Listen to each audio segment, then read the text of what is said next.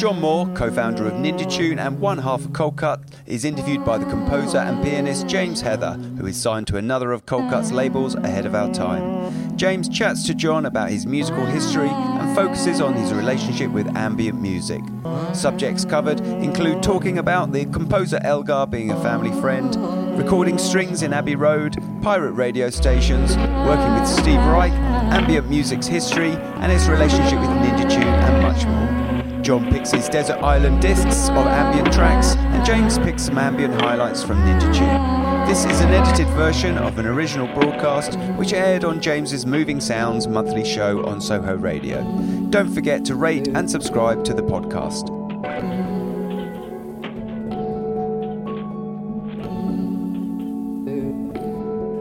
Today is a really special show. It's um, focusing on the, the Ninja Tune label and more on the, the ambient side of the catalogue. Some of my favourite pieces from, from old and new. And we've got a very special guest coming up called uh, John More, who is Coldcut and co founder of Ninja Tune. Um, did you want to say hello, John? I did want to say hello, James. Yeah. Hi, thanks for having me on. Yeah, no, no, but it's, it's an honour to have you. It's uh, it's brilliant. So we're going to talk to John later about his history in music and relationship with the the ambient genre, and talk through some sort of classic and new Ninja Tune songs and his thoughts on those. I wanted to play a couple of Coldcut songs from their Mirrors album, which I love. They've always held a special part for me. Coldcut. I think my earliest memory is '97, perhaps when I got the Let Us Play album on CD, and I remember just before that I was listening to, as a lot of people were in that period, a lot of rock music, I guess, things like Oasis, Supergrass, you know, as a teenager. That, that's all good stuff in its own way, of course, but went around a friend's house one night and we listened to DJ Shadow introducing, and then I started to research a lot of that stuff and bought Coldcut Let Us Play. And I remember looking at the sort of liner notes in my room and reading a lot of the more political statements and thinking this is this is something else. This is from a different different dimension to what I've known before, and like a love affair started with the with an Ninja Tune label basically. And uh, I was very lucky to have a very small part to play in the promotion of Sound Mirrors, 2006, I think now. So I wanted to play first off a track called Sound Mirrors, which I'm sure John will tell us about afterwards and how that track was made, and also a track called Mr. Nichols featuring the, the brilliant multidisciplinary artist Saul Williams.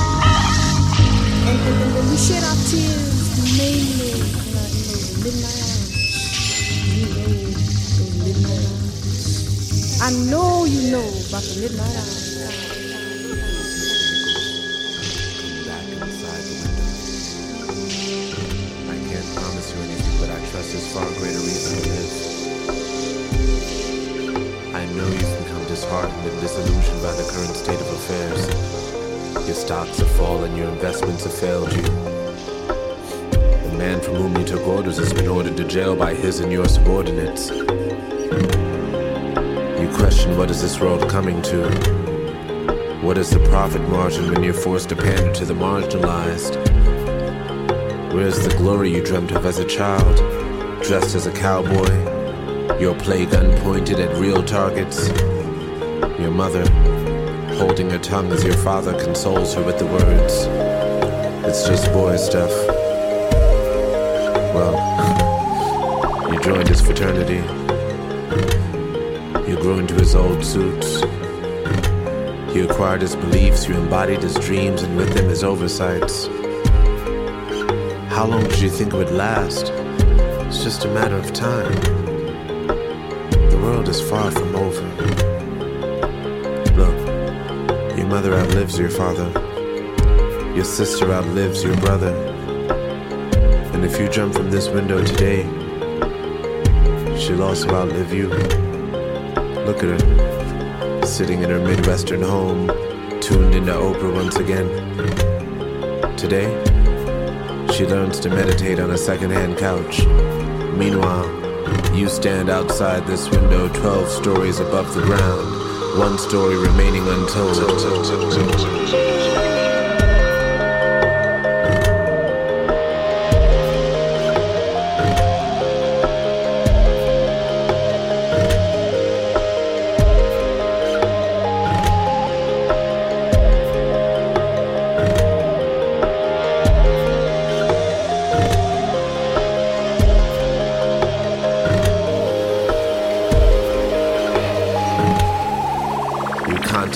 Setting sun, unaware of your disorientation, disorient, turned away from the east. The shifting current seems to conspire against you. Mr. Nichols, you failed to see that you've always stood outside of this window, perched on the threshold of oblivion, countless man made stories above the truth. For so long you've stood facing the setting sun, mistaking the complementary unified duality of nature as being right or wrong, good or evil, God or devil. Mr. Nichols, instead of stepping from this ledge into the downfall of your uprise, why not just turn around? Lessen the intensity of your western glare and face the rising sun. Note the energy swirling from its center, how it illumines us all, and only the birds fly first class.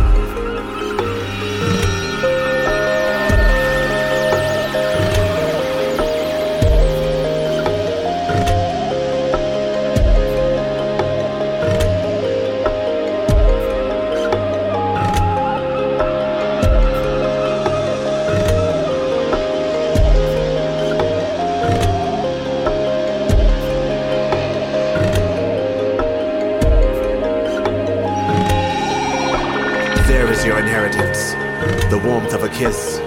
Invest your tongue into the mouth of mystery. Allow her breath to seep into your lungs. Surrender to her touch and guidance. There's no other way. Your dreams of dominance will only help you forsake yourself, while your family continues its search for understanding, and your daughters outlive your sons.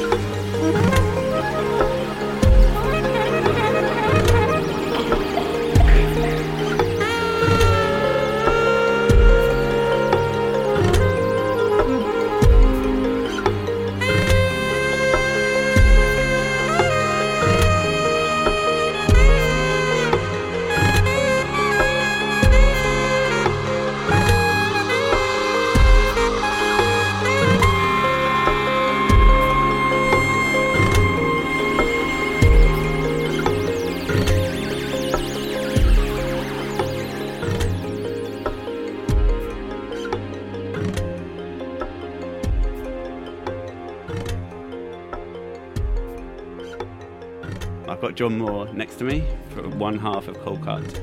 with Matt Black. I wanted to talk to you about those two tracks first, if that's okay, John. So Cool. let, let's start with um, Sound Mirrors, Sound mirrors. and if you could talk about the making, the, the making of it. well, it started with the loop that starts at the beginning, which came off a Musique Concrète record from back in the 1950s, which was, you know, in some respects a precursor to ambient music. I won't mention the actual album because Don't want other people sampling it. I actually can't remember, to be honest. and just built from that, that loop, really, and uh, worked with a guy called Paul Brook, who's an amazing programmer and musician, sadly passed away now.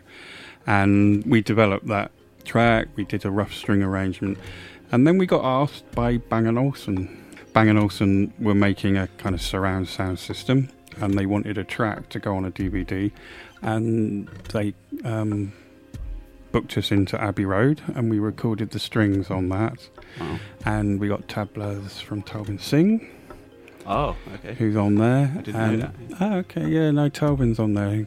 Talvin we knew from the Blue Note days, basically. So I think it was it 1995, is it or four? I can't even remember when we released this. Something like that, anyway. The album was 90. Uh, what, of Sound Mirrors? Yeah. 2006. Two, okay, yeah. No, I'm thinking of Let Us Play. Um, so yeah, that's pretty much. But you met. Talvin Singh many years Yeah, previously. we met him the, in 1994 when we did Blue Note, which is, you know, uh, early Ninja Tune Club Night. stealth. Yeah. Yeah. Uh, and I loved his work, so invited him to play on this, and uh, yeah, then it, we actually used it um, for a soundtrack to a play that we Mm. Did with Hari Kunzru for um, Radio Three. A kind of really weird sound collage play, and this was the theme that ran ran through through the whole thing. So it's had quite a few different lives. That track. So it's almost like a genesis, uh, like a precursor to the album that came after it. It was the, one of the first tracks Yeah, made. Yeah, Yeah. Even the name "Return to the Margin," which is a a thing that a typewriter, an old school typewriter with keys and stuff, when when you you hit the return to the margin to take it back to the beginning to write a new line. So Yeah. that was. Wow, that's amazing! That drill. Yeah. Yeah, we we sampled drill actually on a DJ Food um, album that we did called Drill, Driller Killer. Good track. So It is a big drill sound. it is Yeah. a wicked sound. So yeah, that, that's Return to the Margin. So uh, you know, it has quite a a lot of meaning, and um, I think actually Phil France was on bass on that as well. Wow, from um, who was in Cinematic Orchestra yeah. at the time. Yeah. Yeah. So yeah, um, nice to hear. I actually haven't heard that for quite a long time. Oh, that's nice. And yeah, you, I think you said you went to Abbey Road to do a 24 piece string section. Yep. I mean, what was that like? It's just amazing, you know, amazing experience. We'd actually done a section previous, but not a 24 piece. I can't remember how the size was. We recorded strings at Abbey Road for Autumn Leaves. Of course. Yeah. and um, you know, so I had some experience of re- recording strings. It's just Abbey Road is, is a historic and magical place. You Yeah. know, there's something about it. I got to tinkle on the piano that I think Oh, uh, the. Beatles played on very jealous. many times, and you know, uh, the guy that was the studio engineer for the session with white coat, pencils in top pockets, you know, proper kind of old school feeling, and um, it's fascinating to see from a technical point of view how they mic'd it all up. Uh, ultimately, the sound of the strings is the sound of the room at Abbey Road. Yeah. I was saying when we were off mic about how many film soundtracks, the strings are recorded there, well, the whole soundtracks are often recorded there live. So. It's sort of embedded in the DNA of people who love music or films because Yeah. they've listened to that sound of Abbey Room, the room. You know, They've heard it without Yeah, knowing. yeah. Yeah. It's like everyone's recorded there, like all the big people, basically. all of them, as I say, even including um, Margaret Thatcher.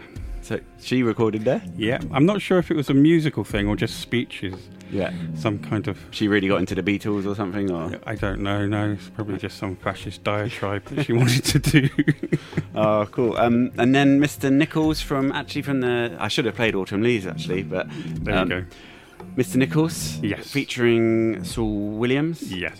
who had been on a previous Ninja Tune compilation, I believe, Xen Cuts. Yes, that's right. So yeah. you had a relationship with him already, I assume. So how did that track come about? And did you very powerful, moving lyrics? Maybe you can talk more about what it's about, or did you did you give him any direction? How did that all work? So um, the track again, I recorded it with Paul Brook, and Matt and I recorded it with Paul Brook, and we did it in an afternoon.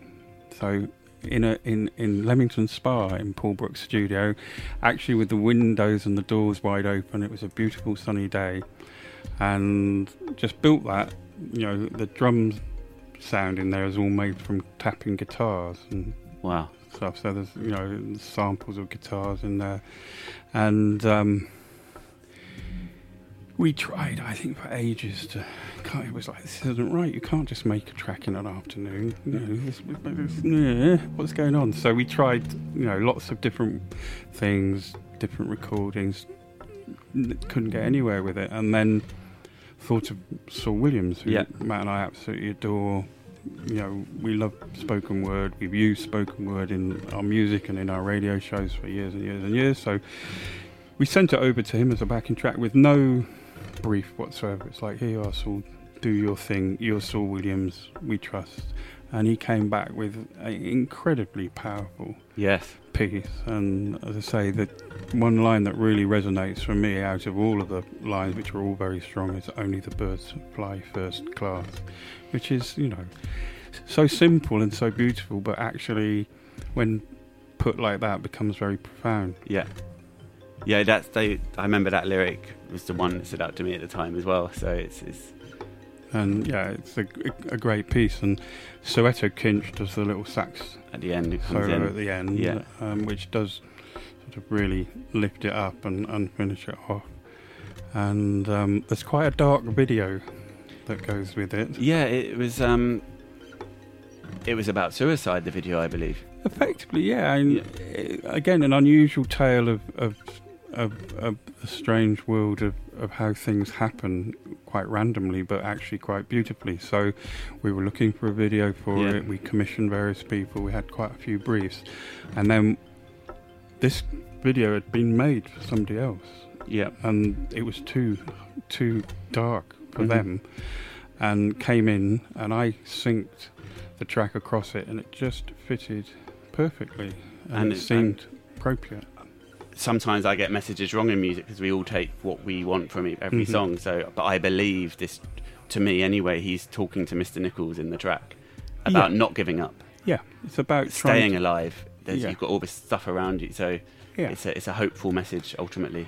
it is. I mean, like a lot of hopeful messages, they often come encased in quite a sad structure, as it were. And you know, I like that melancholia. I, it, it appeals to me. And uh, so, yeah, the video has a businessman who feels an out, like an outsider, who's obviously not happy with his life, who tries to commit suicide but is saved by his family and his Yeah. son. And ultimately, everybody comes out of these flats and helps him, and that's really what life is about. If there's people there to help you, then But they're, they're absolutely brilliant tracks, and they're they're all time classics to me. thank you very very special. So, yes, I, I mean, I've got to say it's quite intimidating being sat next to you doing my third show ever. When I mean, you were a founding member of Kiss FM when Yes. it was a pirate in the eighties. Yeah. You you've been at the helm of the longest running mixture of all time Solid Steel. You set up. The, I'm on my third show here, and I don't even know what. What one knob does and the other one, and You Uh, don't have to worry. You've probably forgotten more than I even know, so it doesn't really matter. You know, I used to love John Peel. I quote often him, and you know he he was a brilliant DJ because it was you know warts and all. Effectively, he would sometimes take the wrong record off while it was playing, and you know we all do it. So in a way, that gives character, you Yeah. know, to to to what you're doing. And I feel like that side of your story's been told a lot in terms of Kiss FM, Solid Steel, more club culture, Stealth, the early Ninja Tune nights, everything to do with Coldcut and Ninja Tune, and, and that's that's that's great. I, I don't want to go there too much today because I'm more want to explore your relationship with the ambient music genre, Yeah. which I mean, obviously, was a, a big part of that era, and it's still a big thing now. I know, listening to interviews with you, you used to go in the late seventies or early eighties to High Wycombe to lots of punk nights, Yeah. and with Adrian Sherwood. yeah. Were you also equally as passionate about um, the ambient genre at the time, or were you like a punk basically? Um, well, I, you know, I was into. I was 20 in 1977, I think. Yeah. and so it was a perfect age for a perfect musical storm. And I was at High Wycombe Art College. High Wycombe was a very creative sort of hub at the time. Adrian Sherwood from On-U Sound lived there. There was music going on regularly, lots of amazing bands playing. And so, uh, you know, I adored music and Mhm. spent, when I wasn't making art, I was listening to music. And there were things then that were ambient, but I didn't really know, they weren't really called ambient Yeah. as such. So there was a band that I used to love called Throbbing Gristle. Yep. So before they were Throbbing Gristle, they were called COUM, and they were a bunch of very odd art orientated people. So Genesis P-Orridge, Cosey Fanni Tutti, and, and several other people. And their music was called industrial music, so eventually kind of ended up influencing what was became a genre called industrial music. Mhm. And but they did make ambient records, and um, I love them. I went to see a lot of their gigs, and uh, you know they were in equal measures shocking, but exciting. So there was that. Then Brian Eno, obviously, um, you know, uh, uh, probably wears the crown when it comes to ambient music, and may some people may say that he actually coined the term in some respects. Yeah. But um, you know, he he came out of a fantastic art school band, Roxy Music, another band that I used to go and see, and added a sort of otherworldliness to their work. And some of their records aren't necessarily really in the genre of ambient music, but they contain many of the of the things that Yeah. am- ambient music is. So I love them as well. Yeah, I'd like to explore a lot more about your early, early growing up and some of your early memories of more ambient music. But I also want you to be able to play a few songs today. Maybe some of your Correct. favourite ambient songs, not necessarily on the Ninja Tune catalogue, just just stuff you like. So, uh, have you got something to play? I've got one lined up, which um, is Global Communication, which is Mark Pritchard and Tom Middleton, Mhm. and um, so 1994 possibly, 12-inch single, with uh, this amazing track called Maiden Voyage. Also, actually, it's a fantastic funky sort of track called Funk in the Fridge, I think. Um, but Maiden, Maiden Voyage for me is just such an amazing track, and you know we would play that in clubs that we did, Big Big Chill, the Ambient Club. Yes. You know this was a massive hit, for want of a better word. And he'd, that he'd come up. He'd come up with. Um, he was from a similar place to Aphex in Cornwall, I believe. Tom I Middleton. think so. Yeah. Sort of Yeah. they went on different musical paths in the end, but Yeah. they came from the same sort of. Bucolic country sound. Yeah. You know? so uh, yeah, that's uh, that's always been a thing in in, in in in British music as such. You know, you think of Elgar. I don't know if you know Elgar. of course, yeah. wonderful classical musician who uh, I think lived in Malvern, which is where my parents are from. So my dad was a massive Elgar fan, and actually Elgar wrote a piece of music based on my mum's maiden name, which is Gedge, G E D G E. So unusual surname in as much as it's a musical progression. And he was so fascinated by Yeah. that when he met my par- my grandparents that he wrote a piece. When based- Elgar met your grandparents. yeah, yeah, because my grandfather was the chemist in Malvern at the time that Oh. Elgar lived there. I find something new every time I meet you. Like, wow, that's um, So, you know, it's weird from Tom Middleton to Aphex Twin to Elgar, Elgar, but it's yeah. it's a classic British tradition of, of what I call bucolic music or Yeah. countryside music, effectively. Yeah.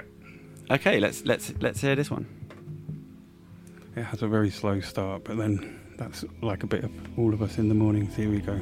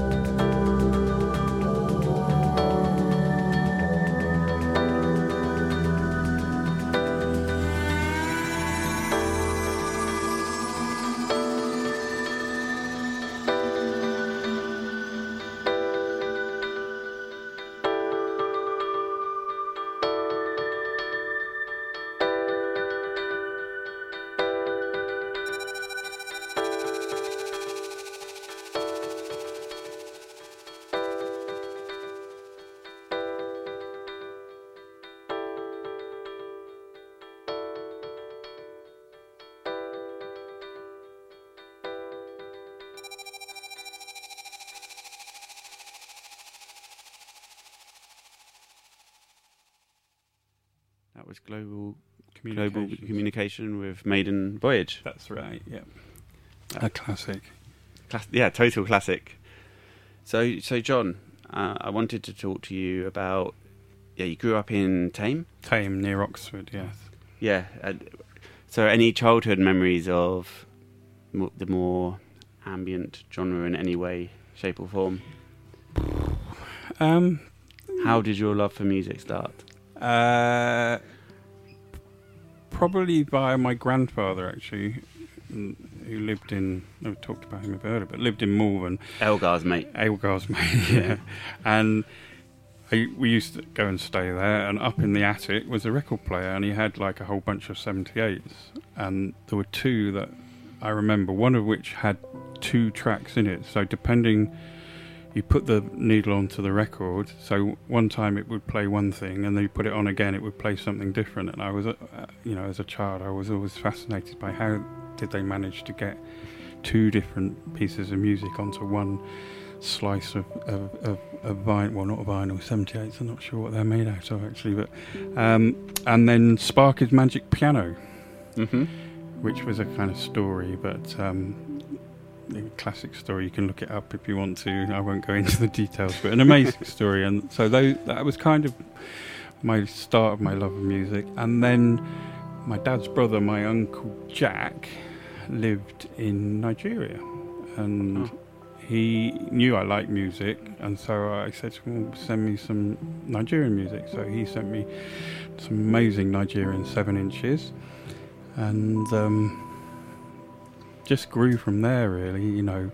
I remember my dad went to Russia and he bought a seven-inch of Yuri Gagarin, who was the first man in space, like a Russian seven-inch, which I've still got, Wow. of recordings of Yuri Gagarin in space. And then, you know, you could say that's sort of ambient because there's just like weird noises and stuff, and static and space noises, and, and then um, Yuri Gagarin speaking in Russian from time to time. And you know, I I just started. I just loved music, so you know, Jimi Hendrix was a big influence. So not not quite ambient as such, but you know, some very lush productions and um, amazing virtuoso guitarists, obviously, and all different things. And I would look for things on these records. Like there was a band called Traffic, who were a kind of interesting rock band. Steve Winwood, I think, played flute with them, and and they they had sort of a weird semi-ambient tracks. I was always on the lookout for things like that. Um, you know, got into punk, got into post-punk, got into African music, then Latin music. I just go Yeah. down these, travel down these wormholes. You know, find an artist that I liked, and then investigate them. So, you know. There'd be all different types, but there was always some ambient music there. Yeah, I'm always interested in people's relationship to ambient music because I think sometimes it gets a bad rep as being, say, background music or dinner table, dinner party music. Where to me, um, the best ambient music has got so many more layers in that, and it's something to be listened to. You know, in quite a lot of detail. There's there's just as much going on. It's just not shouting at you so much. yeah, So, absolutely. uh, yeah. and- yeah, you know, I think all genres, as they progress, people come along and they take that idea and they can take it in different directions. And one of those directions is to, a bit like a photocopier, Mm. is to kind of continually copy it to the point that it becomes devalued.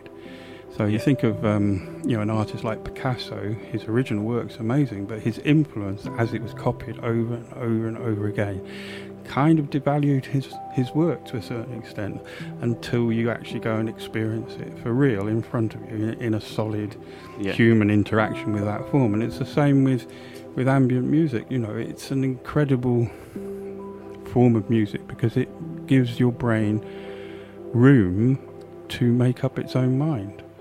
You know, and in a Yeah. way, No, radio there's similar. no vocals. It, not, No. not so much. You know, No. not many vocals. It's, uh, you know, a lot of people talk about ambient music is Satie, the Yeah. composer, started it in with some mu- works he had done in 1917 in quite an artistic, contrary way at the time. It was, he called it furniture music, Yeah. I believe, and and then obviously Brian Eno contemporized it with music for airports. But what I was curious is, uh, what is ambient? Like, surely music that's more meditative and relaxing didn't start in 1917. People before the year of 1917 were obviously listening to relaxing music, which was also highly detailed as well. Surely, Yes, I think you know there's um, there's singing bowls, the sort of healing bowls, and that, that form of music. Um, there's gong music, gamelan music. Mhm. Um, that, that can have a similar sort of ability to take you to another another place. you should update the Wikipedia page for ambient music. I'll get on it. I think architecture.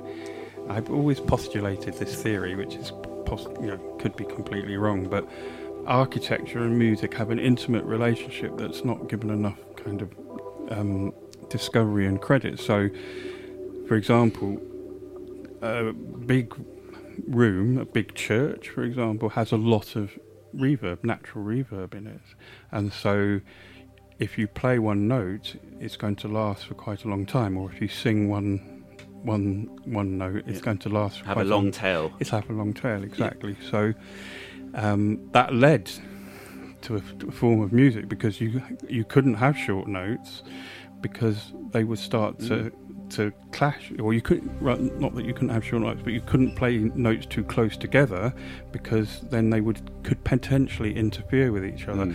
unless you played the correct ones, which would then build up effectively what was a drone. So probably quite a lot of what they call liturgical music, so sort of um, religious music that was sung in churches, could be considered to be a That'd be form like of Gregorian chants. Or yeah, that kind of thing. Yeah. So you know that could be considered a form of ambient music in some respects.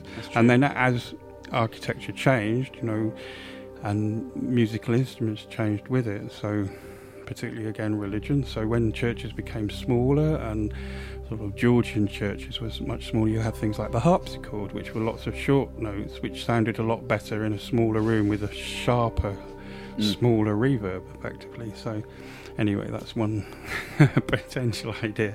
You know, and artists, particularly like fine artists, have always been interested in, I think, ambient music and experimentation. And um, you know, Satie was part of, I think, some people would argue, part of a, what was called a Dada movement. Yeah. So an Italian movement, which you know was particularly prevalent before the First World War, and sadly, a lot of the artists involved in it were killed in that war Mm. but their musical legacy still runs through, um, you know, through through us and through many different artists. I mean, talking about sort of ambient legends, um, Steve Reich.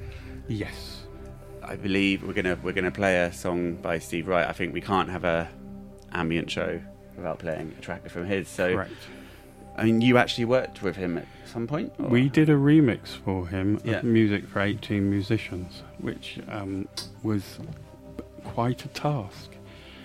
But um, we did it and we remixed it and then we performed it at the Barbican and um, yeah, it was amazing. He's just a wonderful creative man and, you know, the sort of minimalist classical music um, is definitely his creation, his baby, and he, I'm sure if he he was being interviewed, he'd give his own personal roots and describe where Yeah. those ideas came from. But again, it's a seriously meditative experience. So the track that I've chosen, um, some people might recognise. Um, Electric Counterpoint. Yeah, they Oh, may recognise it from a from a um, um, a, um, a band called the Orb. Yeah. As someone who wasn't around at the time so much when that was, when I try and find that song, there's a lot of versions of it. Yeah. Is that, like, is it? There's obviously a good reason for that. Like, of of the of electric Yes. counterpoint. Yes, I mean it's a whole album, and each track's a yeah, sort okay, of yes, like you know, classical music comes in parts quite often, and and you know there's it's like a story. There's the introduction, there's the, the meat of the story, the conclusion, the the end. it's like a symphony almost. Like a symphony. Yeah. So you know that I suppose is from his classical music practice. But this version, which is version number three, I think, is um, is the one that the orb used on Little Fluffy Clouds. Yeah, and not the length of a symphony either. No, Four minutes forty-two. Fortunately, a short version. Yeah, I mean, music for 18 musicians in its entirety is like 25 minutes long. Yeah. I did actually play that. I was on a pirate radio station for a while called Network 21. Mm-hmm. So it was pre Kiss FM Wow. as a pirate, and it was out there and arty, and I played the whole of uh, music for 18 musicians on the radio, which you know at the time was considered bold a little bit bold, Bold. yeah. But you know, I'm happy to do that. Great. Let, let's hear it.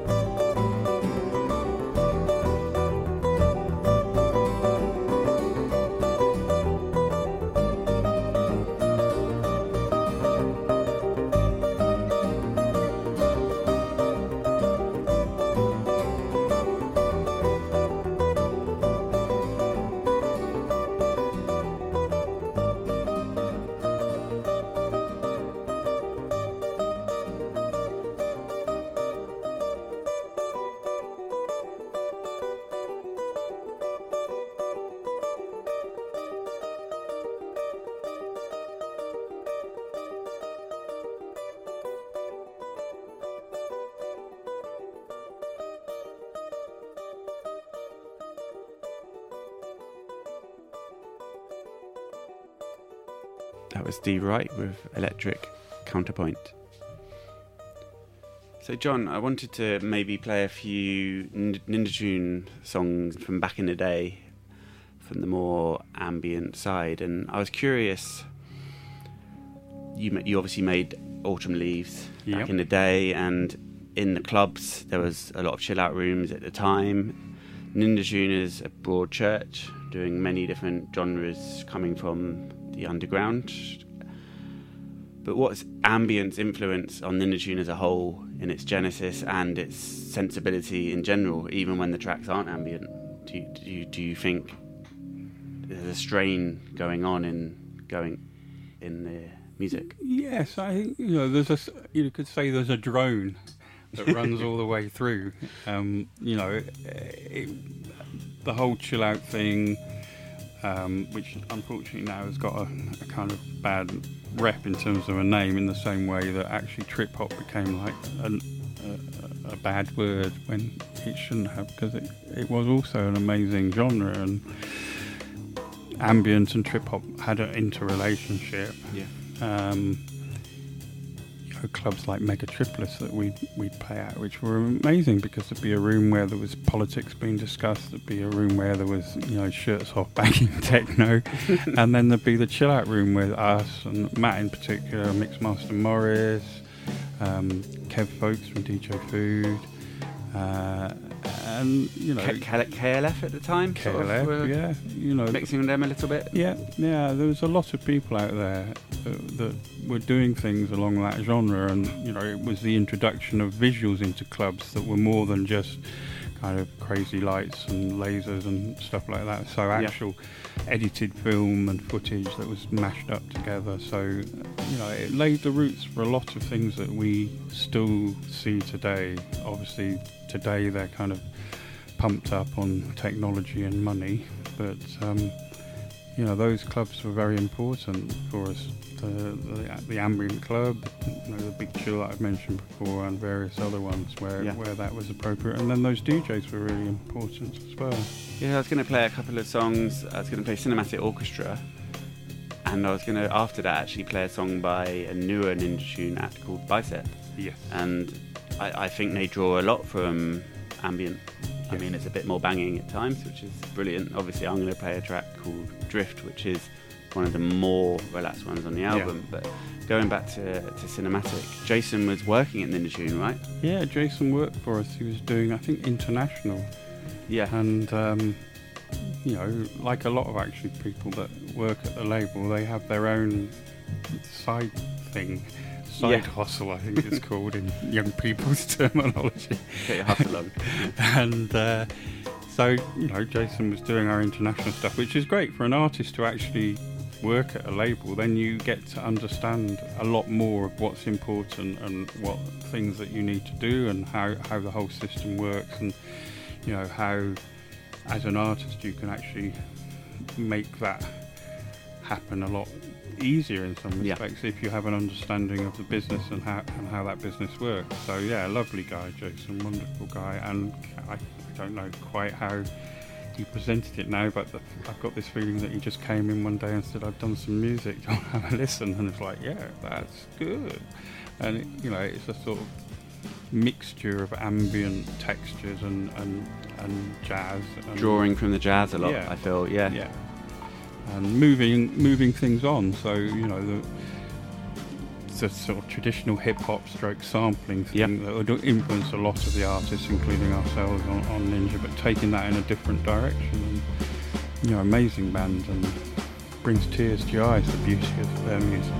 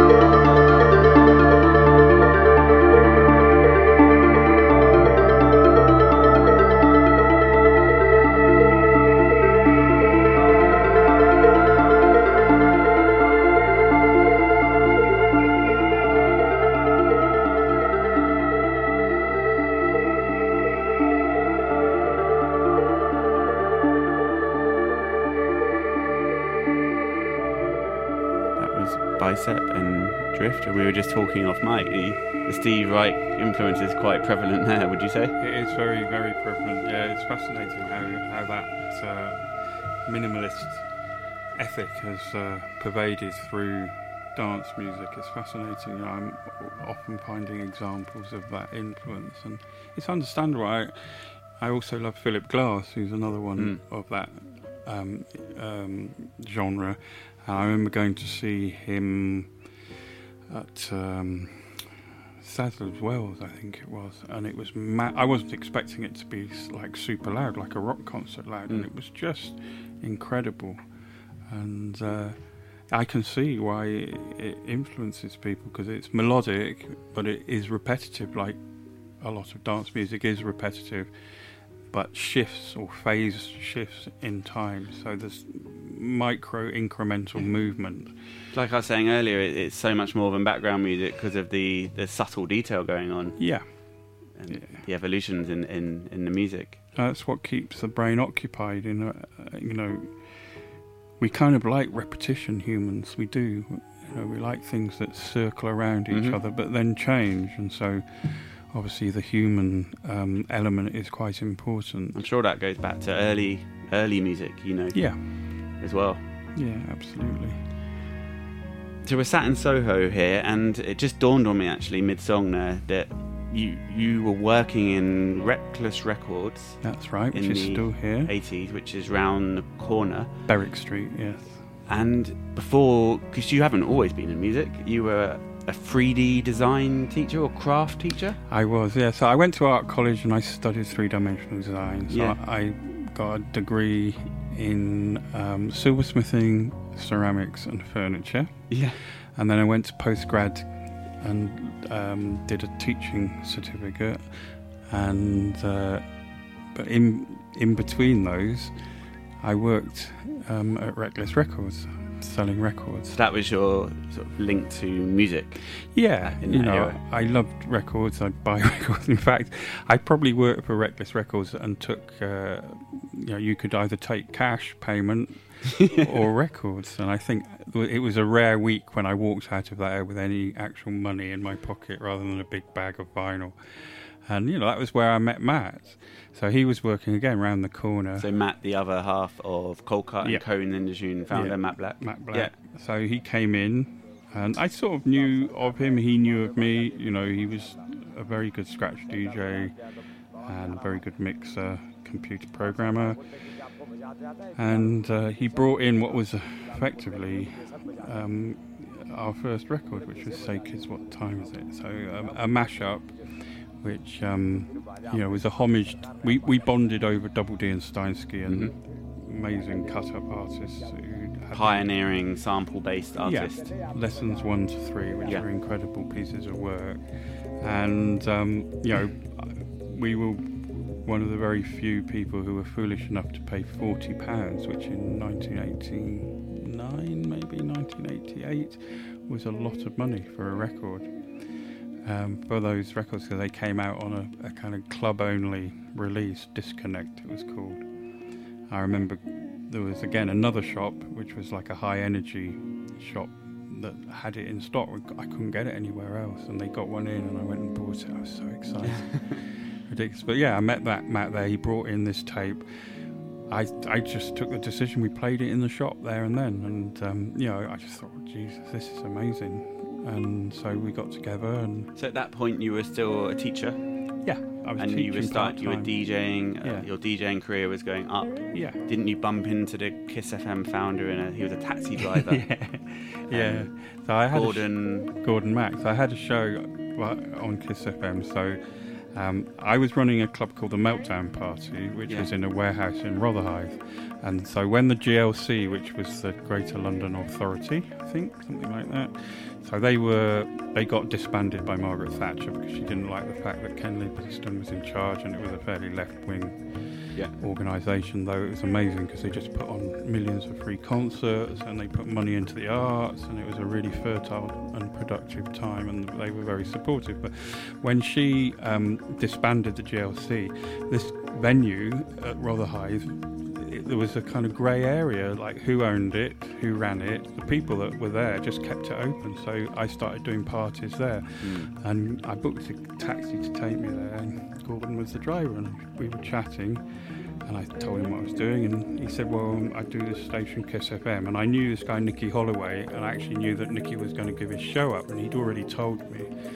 So It's important to, to note to anyone who may not know, Kiss FM was a different beast then. It was more pirate, left field. It it's was not the uh, the. Kisstory, Yeah. the Kisstory station we hear now, which is also brilliant in its own way. Yeah, like, you know, it's a classic story of, of a bunch of like minded people starting a business, which is what it was really, Mhm. and that business being incredibly successful and eventually being taken over by a corporate entity, for Yeah. better or worse, or for a different kind of experience. But yeah, we- it was unplaylisted. It had some of the best DJs, or pretty much all of the best DJs in town on it. And you bumped into one of your pupils when you were DJing once, That's right. and yeah. then that, I think that's when you thought, I need to do this full time. Yeah, I was DJing a party and it was like five o'clock in the morning, and, and this lad comes and sir, sir." I was like, oh, what are you doing here? Yeah. Then that, that was it. I And then thought, Ninja you know, came out of that, so Yeah, so thanks, thanks good, to that people. a good, uh, a good journey. Well, I'd wanted to, to, to push it to the next Yeah. level, but you know, sometimes you need a little kind of tap on the shoulder to remind you that this is what you need to do. So uh, what's what's next in your um, Desert Island of ambient songs? So I'm going for a track uh, from David Sylvian, who this is a solo track from him, and uh, I love Japan. They're an amazing band, and I like David Sylvian, but actually my partner Sabronia reintroduced me to them in a way Mm. because I'd kind of like you do with some acts that you love, and then you just sort of forget about them. Or anyway, she reintroduced me to them, so I dug out some of their records, and, and this, this is one of them.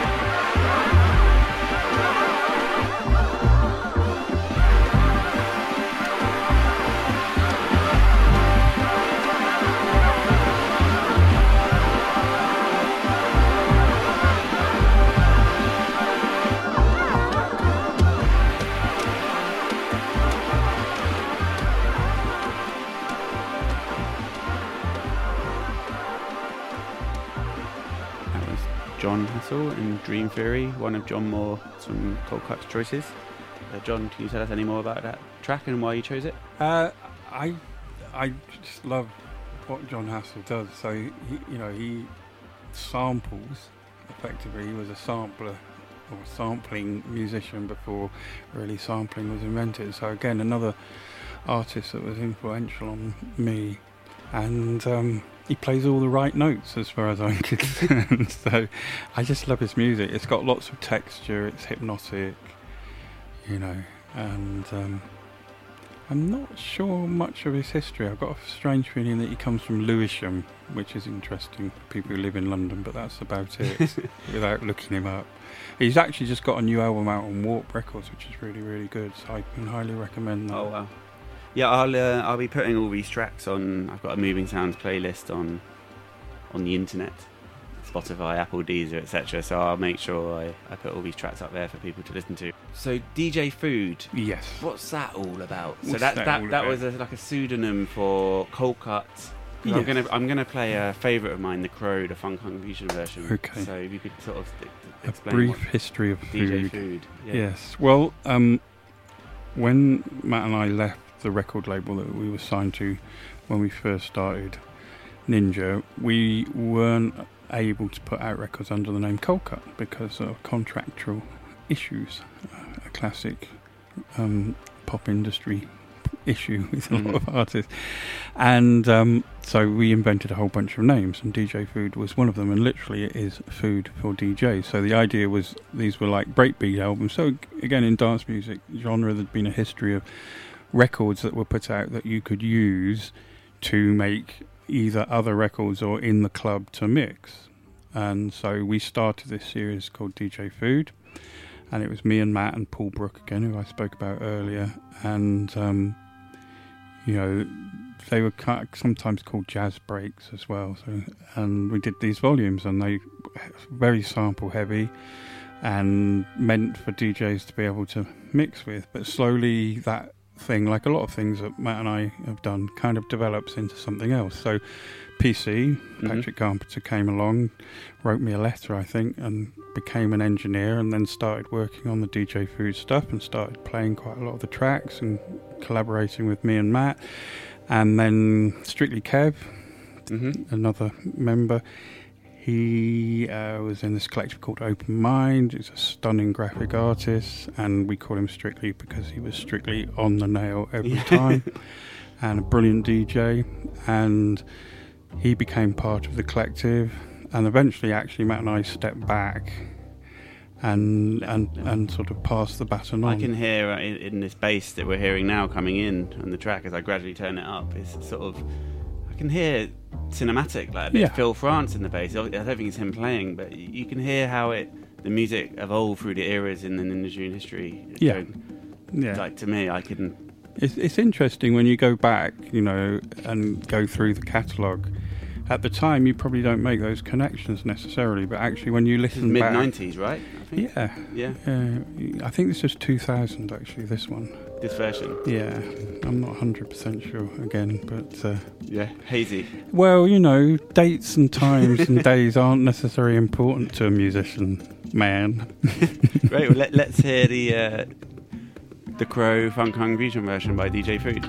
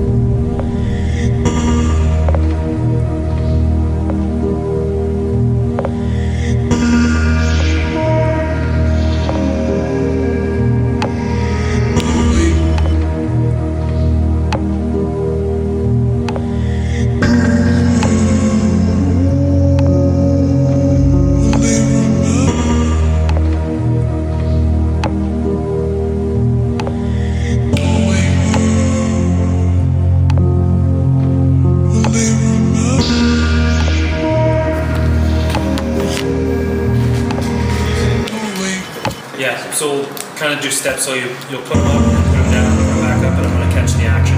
Even right here when you're about to, move you spread them out. So on three, one, two, three, go for it. Good, good. Yep.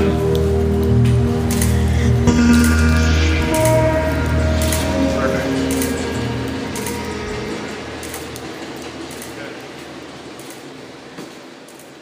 That was Lee Bannon with Artificial Stasis on the Ninja Tune label. So I just wanted to wrap things up, John, and thank you so much for coming down. Mass- massive honour. What have you got coming up? Well, Matt and I are working on a project that we've been doing for nearly, well, kind of been working on it for two years now. So we went over to South Africa to Johannesburg and Cape Town uh, with a charity called In Place of War and a guys over there called Kalakuta and recorded a whole bunch of musicians. Brought the stuff back here, then worked with uh, a bunch of musicians here. So people like uh, Tony Allen from Fela Kuti's band on drums and Shabaka Hutchings and uh, Tenderlonious Ed playing flute, Tamar playing sax, and Joe Armon-Jones playing keyboards. And we're in the process of editing, mixing, putting Mhm. that together. So that's going to be a new project Wow. coming out sort of sometime next year. So it's exciting for us. It's been a lot of fun working with proper musicians, Yeah. not not ourselves. well, you, you are. It's just it's a different instrument, but yeah, Yeah. I know what you mean. Like traditional you know, instruments. Yeah, proper. To, to- you know, that combination of electronics and sampling and, and, and real musicians is, is fascinating and a lot of fun to do. I Cannot wait to hear that. And uh, would you like to choose a song to, to play out the Moving Sound show? Yes, well, it seemed appropriate, as I mentioned, this was a South African project, that we end with a South African musician and the daddy, really, for me, of all South African musicians, which is, well, I know him as Dollar Brand, but a lot of people know him as Abdullah Ibrahim, and this track called The Mountain. Okay. Thanks a lot.